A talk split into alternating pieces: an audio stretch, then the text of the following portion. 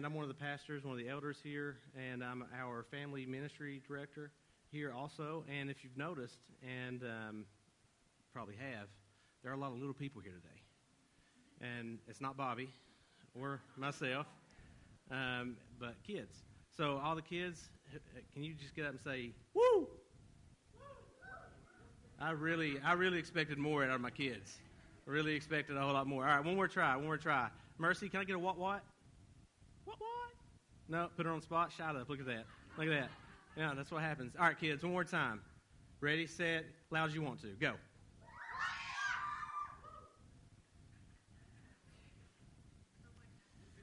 Clearly, I'm a failure, is, is what we have, we have found out, right? All right, we'll work on this, kids. Don't worry. This will happen again one day. Hey, uh, just as a little bit of housekeeping with, uh, with it being uh, Family Day, um, I know parents, you guys are in charge, so that's cool.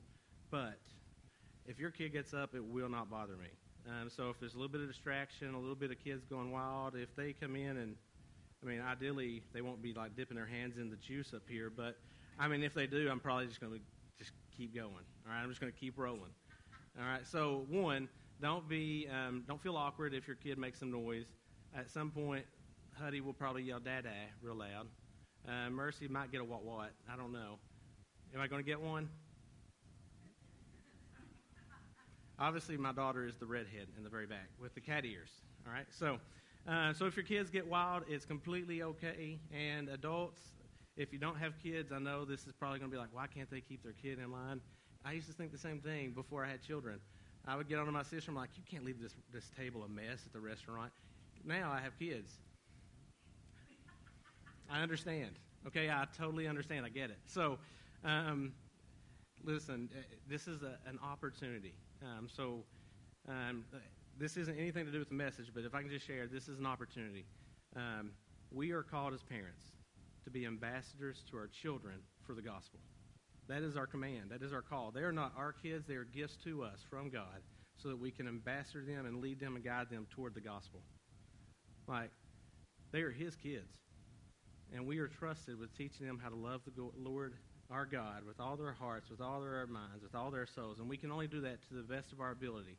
And God equips us for every single moment of this, right? What an amazing way that they get to see you and, and I sing, you know, praises and worship to God. Because they should know that we're not ashamed of our faith, not ashamed of our King, not ashamed of our Christ. And then that maybe that we would actually pass on that same type of love, that same type of passion to our kids. Imagine if we just came in here and the kids were just wearing it out singing praises to, to Christ. Um, so that's our call. So, so hopefully we get to do that. Every time we do a family Sunday, hopefully we get to just, yeah, that's what I'm talking about. Um, hopefully we get to just get loud and sing and have fun and celebrate our families as the gift that they are from God Himself and praise Him for that. So, anyways, uh, that's extra. Um, we'll have buckets in the back. You can pay for that little tip of advice. Uh, I'm just kidding. There will be no bucket. But, um, yeah, just so we know. So, anyways, I'm going to read this and we'll get rolling. In the beginning, this is John 1 1 through 5, okay? Was the Word.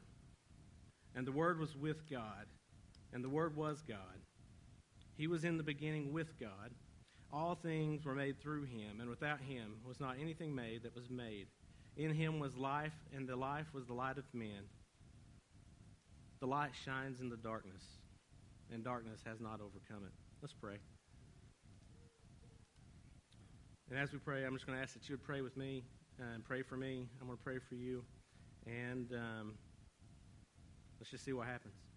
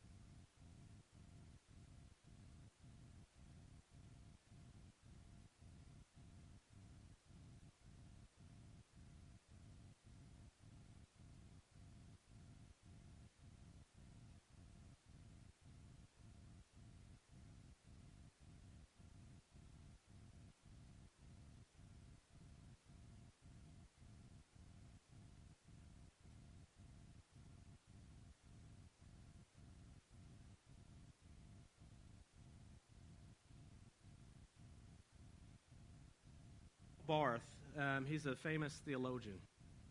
Karl Barth said this. He was once asked, Hey, what is the greatest thought that you've ever had? Now, I just want to pause before I go in to give you his answer, but have you ever thought about this? What's the greatest thought that you have ever had? What is the most deep and meaningful moment, thought, the concept that's come in your mind? And I just want you to hear what his response was and then think about it. Karl Barth was asked, What was the greatest thing, the greatest thought you've ever had? His answer Jesus loves me. This I know. For the Bible tells me so. You see, love, this, this love that, that he's thinking of is the greatest thing, the greatest thought, the greatest concept that his mind has ever had. Now, when I asked you, like, if you were asked this question, what thought would come into your mind? Listen, here's where I want us to get to. So, the, the, the whole foundation that we want to lay with today's sermon is, is, is, is this concept of love and what that looks like in your life and in my life.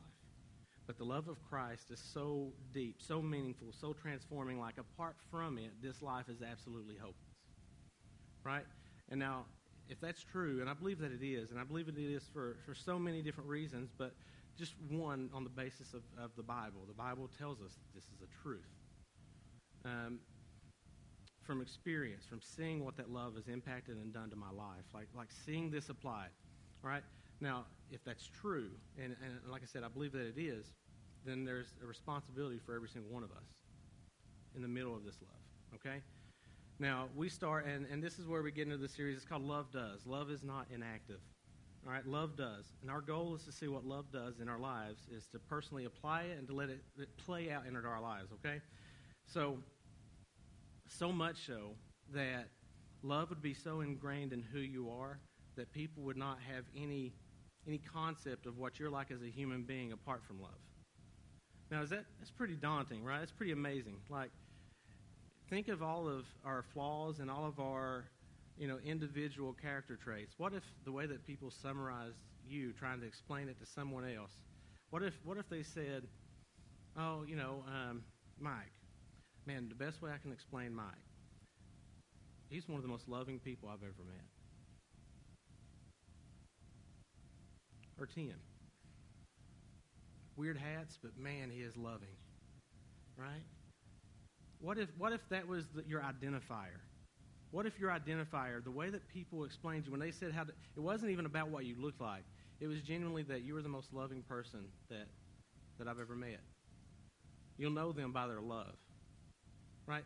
That is, is what I'm talking about. What if it was so ingrained in who we are that this is actually what people thought of us whenever they thought of us? love. Listen, if we have this as a part of our lives, we will change the world around us. It's not possible not to. Like, when love is overflowing in your life, you will impact those around you. How do I know this? Let me ask you this how do you know this? Because you know that I'm telling you the truth, right? How many of you have had that one person that you could sum up they loved you? Did it, did it change you? Did it impact you? Do you remember their face? whenever I'm downstairs with the kids, and down there um, every week, really, um, we do value teachings like we do up here with our volunteers. And um, I always uh, ingrain and tell whenever I'm teaching this to our volunteers, to our teachers, is listen, if you love every single child as if they are the most important child in the world, just do this consistently. Like that's all. That's all we want. Just love them. When they're 30, when they're 40, when they're 50, they will know your face. They will remember your name. And it won't be because of all the cool things you brought to the table. It'll be because it's who you are. I can remember my Sunday school teachers because of the way they loved me, not because of, I mean, they made some killer monkey bread, don't get me wrong. It was sweet. But they did that. Do you know why? Because they loved me. They would ask about my day. They would ask about my week. They would look in on us. They would invite us. Like, like they were invested in my life because of their love. And I remember their faces, most of which they have passed on by now but they left a legacy in my heart. And it's all because of love. One, um, one evening, just before uh, this, you guys probably won't know these people are. I have no clue who they are, but I just thought this was an amazing story, so I'm going to share it. But this was uh, a Broadway musical star, Mary Martin. She was about to go on stage for this Broadway show called uh, South Pacific.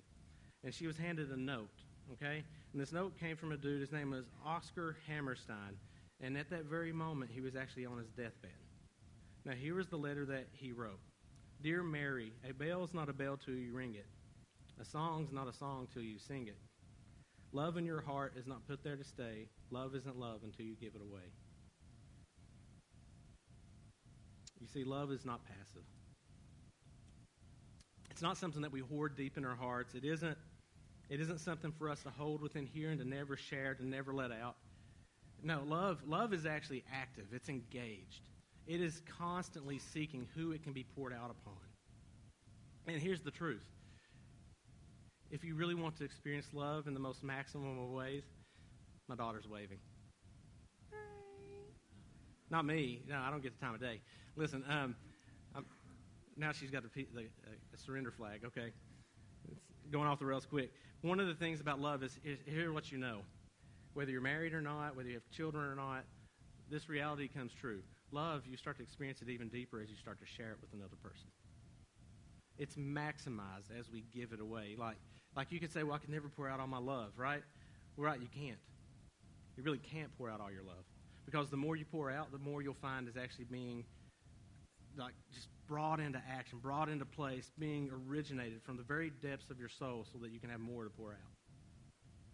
However, you keep it to yourself and you notice your well will run dry. Your well will run dry when we withhold our love. So, what does that mean for us today? What does it mean? What we're going to talk about when we say love does? There's one very fundamental way that we can communicate love to another human being. There's one way. And, and just there are multiple ways, but here is one way. One of the most fundamental. What up, buddy? Um, love speaks. Love speaks. That's going to be what we're talking about today. Love in action. Love speaks. In Hebrews chapter 10, if you'll turn with me, um, it's also in YouVersion, so if you've got it there, all the notes are there. YouVersion, um, just go to events, Ridge Church, there it is. Hebrews chapter 10, verse 23 through 25. And this is going to be our main set of scripture for today. Um, we're going to flip a little bit, but this is it. Uh, so if you want to hold to one place, this is the one to hold on to. Let us hold fast to the confession of our hope without wavering, for he who promised is faithful. And let us consider how to stir up one another to love and to good works, not neglecting to meet together, as is the habit of some, but encouraging one another. And all the more as you see the day drawing near. You see, love speaks, and it does so with, with basically some, some simple parameters. One of the ways that love speaks, and we're going to dive into how this comes out from these scriptures and from some of the other scriptures, is this right here alone. Love speaks is purposeful and genuine. It has a reason, and it has some sincerity. Like, like we don't need no fake love, right? That's terrible grammar, but you know exactly what I mean. Like, sometimes you'll hear fake it till you make it. No, not with love. Like, love genuinely. If you ain't ready to do that, hold back for a moment until you, you've allowed love to be poured into you so that it now reproduces for someone else. It is purposeful and genuine. It is also concerned and courageous. And we're going to dive into each one of these points, so it'll make more sense in a minute. It is concerned and courageous. It is also engaged, and it is consistent. It is engaged, and it is consistent. In 1 Timothy chapter 1, verse 5, 1 Timothy chapter 1, verse 5, it says this. I've got small font. I'm just going to switch over because I'm getting older, and I've noticed that reading is harder. And I don't think the words have changed. I'm going to check that out one day. All right, so 1 Timothy 1 5. The aim of our charge is love that issues from a pure heart and a good conscience and sincere faith. So let's, let's go back to that first point. It is purposeful and it is genuine. So, so here's the thing when we look at 1 Timothy and it says the aim of our charge, right? So here's what we're saying there is something to look at in our charge, our instruction. There is a purpose for it. There's a purpose for what we are going to do. What we're going to do with what? With love. Okay? So this is where we go. So purposeful and genuine. It means that it has a purpose to instruct and to lead and to guide and to develop people. Love has a purpose. That purpose played out in the gospel is this that we can pour into someone else for their betterment, to serve them, to love them. It is so that we can guide them and edify them and, and, and lead them. Love is not self seeking. Love is looking at another brother, another sister, or someone that is hurting and saying, How can I pour out to help you? Not help you through enabling, but help you through guiding. Because there's a difference in enablement and leading. and loving. So, what is happening here is Paul is writing to Timothy, and he's like, hey, man, listen, I need you to instruct out of love. I need you to instruct in love. I need love to be at the very root of everything that you're doing. And in fact, here I'm writing to you because I love you. And I'm giving you some guidance, some instruction, and he's guiding him through this. But listen, where does it come from? Where does it come from, and what is it for? You know, one of the purposeful and genuine sides of it is edification. Like when we talk about edification, let me break it down into the words that we use today helping someone grow, build in a healthy direction, leading them in a way that their life is now being developed under the gospel principles and, and, and gospel love and gospel centeredness so that their lives are being led closer to Christ. This is what we're actually charged with. This is part of what we are called to do. And I would even say not just called, but commanded. And I'll get into that here in a little bit in Ezekiel 3, and, and you'll kind of see a little bit about that. But, but ultimately, here's the deal. We are given a purpose as Christians to pour into someone so that they could actually grow closer to, uh, closer to Christ.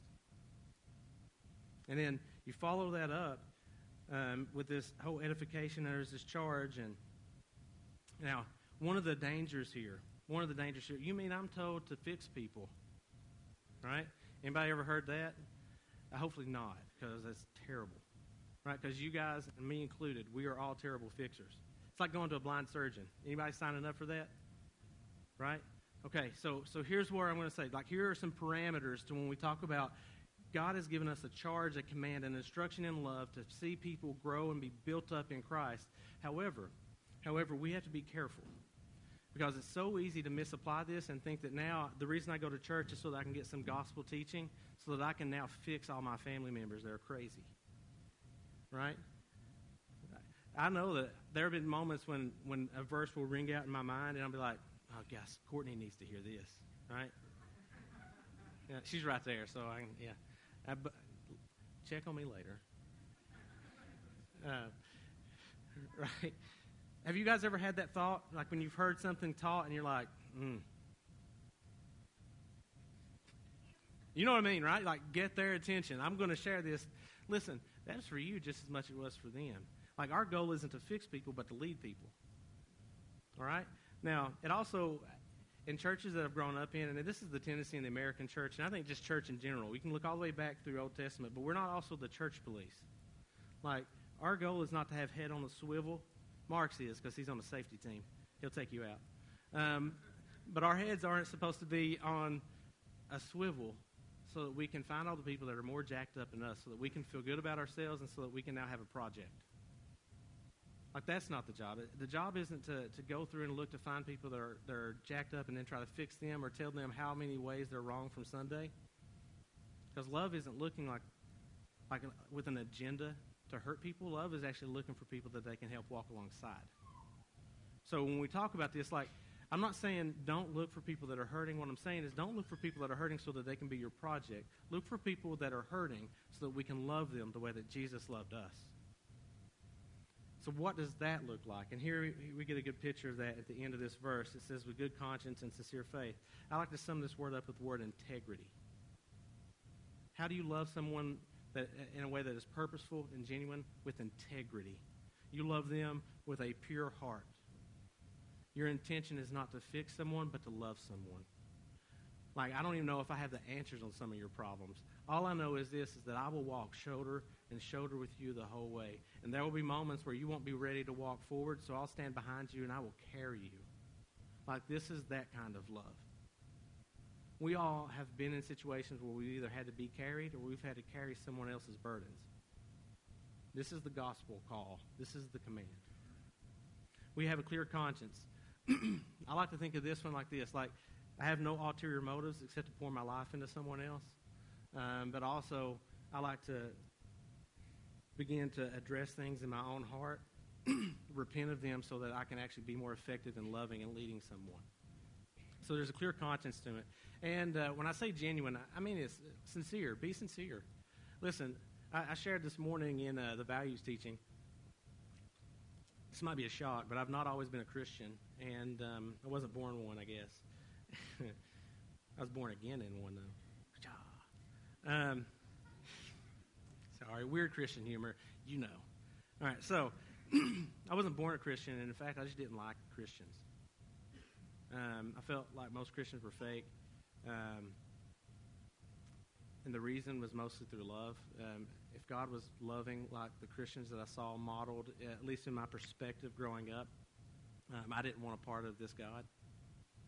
Um, because what I saw were a whole bunch of smiley, happy faces on a Sunday morning, yet nothing, no lack, like no concern Monday through Saturday. And in fact, the depth of the care that I would see on a Sunday morning or a Sunday night or a Wednesday would have been, um, hey, glad you're here. All right, cool. Had a terrible week. Thank you for asking. Right? Um, this was my mindset. Now, I'm telling you this not because I'm trying to bash church or bring down a negative perspective. I'm trying to tell you this is my experience. What I gained from that experience was a, a deep distaste or dissatisfaction with who God is. And yet, the reality is, is God is not like that in any way. God is the most loving, and He sets this model of love, and it's very sincere. It's very true. Like He loves us in the middle of our messes, and some of us have had some ugly messes. Yet God loves you without limit. He loves me without limit, and He set that model for us as Christians to love other people just like us. Now, let me ask you this: When you encounter someone that will love you in the middle of your most disgraceful moments, your most hurting moments, does that person, does that, that memory, does that stick? Does that impact you? Does that make you think about how much that, like, why do they even care? Like, I don't, ex- I don't even understand this type of caring. When people will meet you where you are. See, sincere love will change everything. It's a game changer. Now, have you guys ever heard of uh, how wild horses and wild donkeys defend themselves? If you have, listen, this is an edited version of this joke, but it's really, really solid, okay? Um, so here's how this works wild horses, when they get attacked by, say, a wolf, right? When a wolf attacks wild horses, you know what they do? They actually go and they gather in a circle. They face inward, facing each other. They circle up so that they can now be protected from at least, you know, the inside. A wolf can't get in it's all from the outside, and as the wolf comes in, they begin to kick outward, injuring and defeating the wolf. Now, wild donkeys, on the other hand, um, they do not fight like this. Instead, they come into a circle with their back legs inside, looking at the wolf, and then they kick each other to death. So here's the question Are you a wild horse or a wild donkey? Everybody that's laughing has to repent. I know what you're thinking. Uh, no, no, in all seriousness, check this out. Check this out. In all seriousness, what are we doing? Like as Christians, are we wild horses or wild donkeys? Do we circle up and fight against what's actually at our doors, attacking us and taking us down throughout the week? Or are we actually looking at each other as, as little human punching bags so that we can at least feel a little bit of satisfaction within ourselves? So at least I'm not that. You see, your hurts are my hurts. My hurts are your hurts. Our hurts are our hurts. And when love lives like this, we will change the direction of the culture around us. You're a wild donkey or a wild horse? I like it. That's what I'm talking about. Kids coming up for me. Take that, adults. Um, hey, so here's the other part about this. It's really hard because when we talk about like looking inward and actually starting to have a clear conscience, it's really hard to look at ourselves sometimes. Whenever we want to look at everybody else because they make us feel good, um, but it's really hard to look in a mirror some days because when we look, we know what's going on in our hearts. We don't always like that. We don't always like what we see, but this is what love looks like: looking inward, repenting, and walking with each other. In Hebrews 10 24, it says this, and let us consider how to stir up one another to love and good works. And then in 1 Corinthians 13 6, it says, it does not rejoice at wrongdoing, uh, but it rejoices with the truth. This is where we get into our next, next little key point concerned and courageous. Listen to this. It is concerned and, and courageous. What does love that speaks look like? It is redeeming. It is a kind of of words that come out of our mouths and that come out of our lives toward another person for redemptive purposes. We are looking to pick each other up, not knock each other down. And when we see someone fall, it isn't means for rejoicing. It should be means for heartache. It should be means for heartbreak. Whenever I get calls um, about people in relapse, people having relational issues, people being hurt, people falling prey to what it is that in their life that, that draws them back into their sin, into their pain. I'll be honest, it, it, I don't get mad at them. I get sad with them. I get sad because I don't care what you go through or I go through. Like, whatever it is, it, it stinks. Like, it isn't one of these things where it's like, oh, well, I mean, at least it's not that. No, no, listen. If it hurts you, it hurts me. And when I hear about it, I mourn with you. You know, we talk about the verse Jesus wept. Jesus wept with other people. Why? Because what hurt them hurt him. Does what hurts your brother and your sister hurt you? And here's the thing once we come to terms with this reality that, that what hurts someone else hurts us, like it makes us long for their redemption, we will speak redemptively into their lives. We will speak redemptively into their lives. It is a, a shepherding type of voice. When it's concerned and courageous, like it doesn't rejoice in wrongdoing. Instead, it stirs up others to love and good works. So, what does this kind of speech look like? What does love that speaks look like? It looks like this. It looks like this. It's when, when you see someone struggling with this, we come alongside someone and then we speak truth and we speak life and we speak direction into. Um, case in point, um, if I have a friend that's like, hey, man, listen, I know I'm married to so and so, but man, this one chick, let me tell you. Um, like, we've been dating for a little while. And here's what redemptive speech would look like from my life. i Say, bro, listen, I love you enough to tell you that's stupid. You're being a moron. God has given you a wife. Love her. End this. This is a road toward death. This is a road toward tragedy. This is a road toward a wreck. Get away from that. It is courageous. I'm more concerned about my friend than about his happiness, than about his pleasure, than about his moment. It is courageous to speak in the moments where, where you would be like, well, that's not my part. No, it is your part. As a Christian, our is to look out and to fight for each other, not wait for things to fall apart. We fight for each other. It is uncomfortable. After that story, I would imagine it would be, right? It'd be uncomfortable to have to have this conversation. But listen to what Paul says.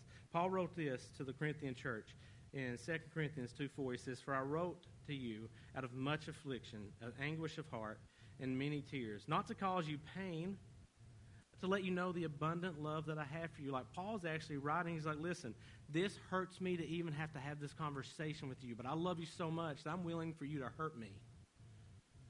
I'm willing to share what I've got to share with you because I love you, and you may ultimately reject me. You may hate me. You may never want to be my friend or my brother or my sister again, but I love you enough to speak out of the anguish of my own heart because you need to hear the truth.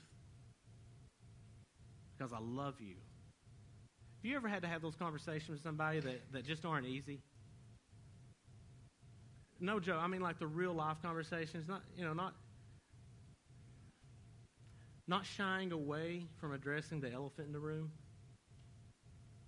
Like those moments when you're like, listen, this is going to kill you. Stop.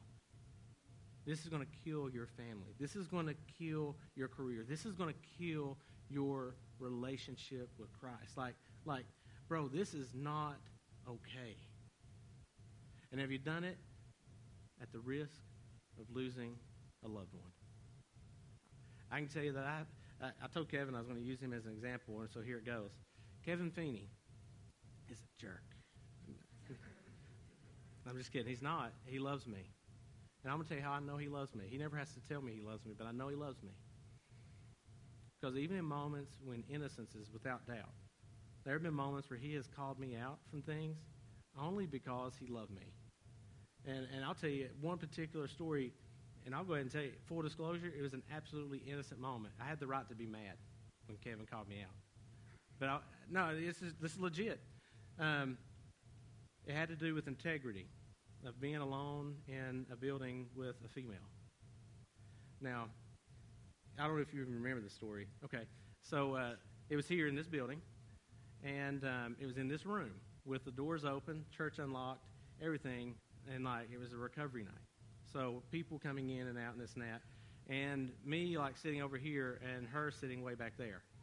So everything happens, you know, service starts, service ends, stuff. Kevin comes up to me at the end and he says, "Hey man, listen, um, I, you know, I, I don't think anything was going on or anything like that, but um, you all right? Because that's risky." Now, everything was good and innocent here, and, and I'm, I'm being honest, okay?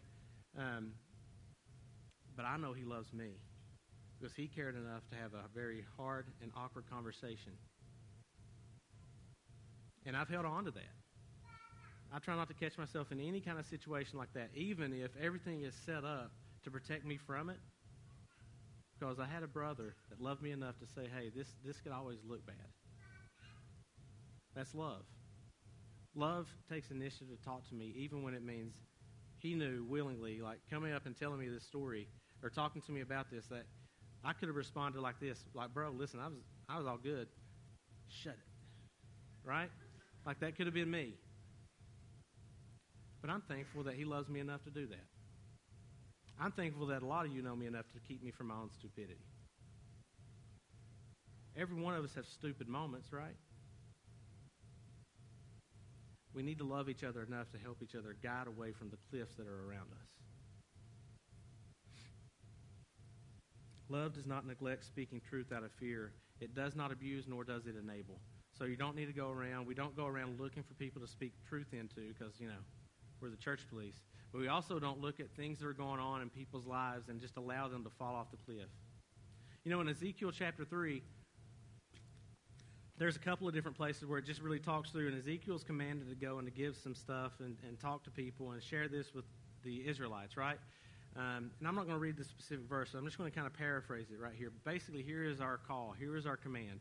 Listen, when we see train wrecks about to happen and we can do something about it and speak into it, right? When we can, if we don't, we are accountable just as accountable as they are that commit it. Ezekiel makes this very clear. He says, if you see a brother or a sister falling, about to fall prey to something, and you don't talk to them about this in love, then what happens to them? Their blood will be on your hands.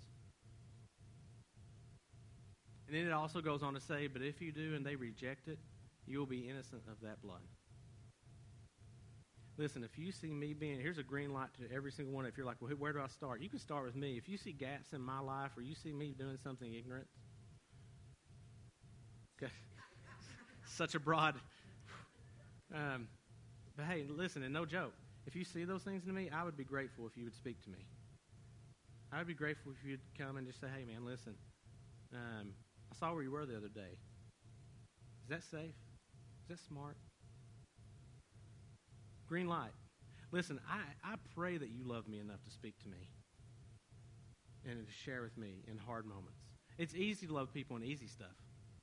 It's hard to love people when the rubber meets the road. And here's what I would ask you to do. Do that with me. If you don't know who to start with, start with me.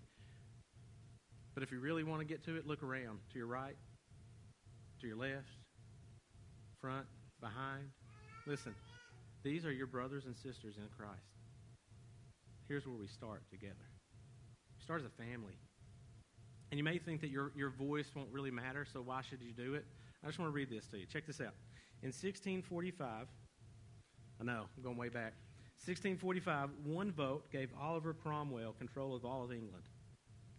In 1649, one vote caused Charles I of England to be executed. In 1845, one vote brought Texas into the Union. In 1868, one vote saved President Andrew Johnson from impeachment. In 1875, one vote changed France from a monarchy into a republic. In 1876, one vote gave Rutherford B. Hayes the United States presidency. In 1923, one vote gave Adolf Hitler control of the Nazi Party. We are that one vote with each other's lives. Our obedience or our disobedience may have tremendous impact on the lives of the people around you, the people that we love. Love speaks. Love speaks the vote into the lives of each other. In Hebrews 10:25 it says this, not neglecting to meet together as is the habit of some, but encouraging one another, and all the more as you see the day drawing near. Love that speaks is engaged and it is consistent. Christians will love individually and we will love corporately. It's a non negotiable. That is a part of who we are. I'm not giving you action items, I'm giving you truth. You will love people. This is what God has done in our lives. He has drawn us and called us and commanded and commissioned and equipped us to love each other. And it's a good day we did this on Family Day because sometimes we need all that equipping just to love our kids, right? I mean, being legit. Am I the only one that ever has a kid that says no? All the time, right? Or I don't know if this ever happens to you guys. No, you can't have the fruit fruit snacks. God, slap to the face. You know, love, love. It is engaged and it is consistent. It is very possible for us as a Christian body, as a person, as an individual, and as a church to miss this. It's very easy. It's very easy to miss the deeper experience of the Christian life. And I really do believe that I do believe that love is one of those those principles that that biblical discipleship or disciplines that um, that leads us to deeper experiences in our faith and deeper experiences in our relationships. I believe love is vital, but neglect will rob us of that joy. Neglect will rob us of that joy. Listen, if you neglect the people around you and I neglect the people around me, we will miss out on the deeper experiences of the Christian life. This is way sweeter and way better when we do this together. It really is. If you're in a life group, you know. If you like your life group, if you don't like your life group, you're like, God, wrong. All right, but I, I tend to think people that are engaged in a life group, I think you understand this, don't you? When something goes wrong and you get that phone call, I know I put a note on uh, our website this week on Facebook. Um, I just needed prayer this week. I had a big test this week. And um, I can't tell you how much that helped me to know that I had people that love me enough to take time out of the day to pray for me, to put a comment on a Facebook or to click a like or to say something like, We're with you. We're one body. This is happening. Um, and I believe fully that those prayers mattered. They mattered to me. If they don't matter on my test score, I don't know. I'll find out next week. But I know they mattered to me, and you absolutely impacted my life by that type of love. How does love speak into this? It speaks into this like this compassionately, courageously, intentionally, and it does so consistently. So if you want to know how to do this, look at these four be compassionate, be courageous, be intentional, be consistent. Don't drop the ball for each other. Listen, you're too valuable for me, uh, to me, for me to want to drop this ball. Like, I want to be a part of your life. And I want you to be, like, invested in my life. I want you to pray for me, to pray for my kids, to pray for my marriage. So when you see me having a rough day, I, I love it whenever one of you guys just give me a hug or put your arm around me. I can't tell you how many times I know Mike. I've, I've talked to him just like parenting stuff, and Lisa. This was early on. This was like two years ago. I'd ask questions, and you guys would take the time to try to answer. There are so many of you that have impacted my life deeply. Why? Because you took and let love be the initiative. Let's do that for each other. As we close, I just want to encourage you that that this would be this would be who we are. This would be who we are. That when people think of Ridge Church, they think of one word love. Love that doesn't make sense kind of love. You see, we need this. We need to pray for each other. We need to speak life into each other. So as we close, we have our Lord's Supper up here, and we have one in the back. And, and essentially, this is what this is. This is what this means. Listen, the Lord's Supper, it is a representation of what God has done for us.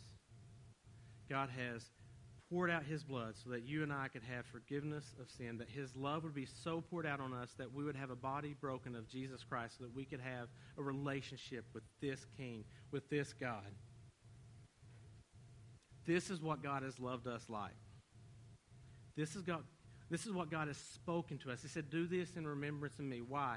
Because He loved us so much, He wanted us to never forget it. And He, give us, he gave us something so that we could remember it by, by the very act of actually taking part of bread and juice that was broken and poured out for us. God loves you and me this much. This is what God is like. This is how much He loves us. Listen, we can speak life into each other Can you guys, are you guys with this? Can, we can speak life into each other. Jesus has actually called us to it. He has equipped us for it. The only way that darkness wins. Listen, in First John or in John 1 5, there are a lot of Johns. Um, in John 1 5, listen to this. The light shines in the darkness, and the darkness has not overcome it. The only way that darkness wins is if we do nothing. Love will speak into this. So I would ask you one question Will you? Will you speak love into the person beside you, in front of you, behind you, all around you? Love wins. Love does. Love speaks. Will you?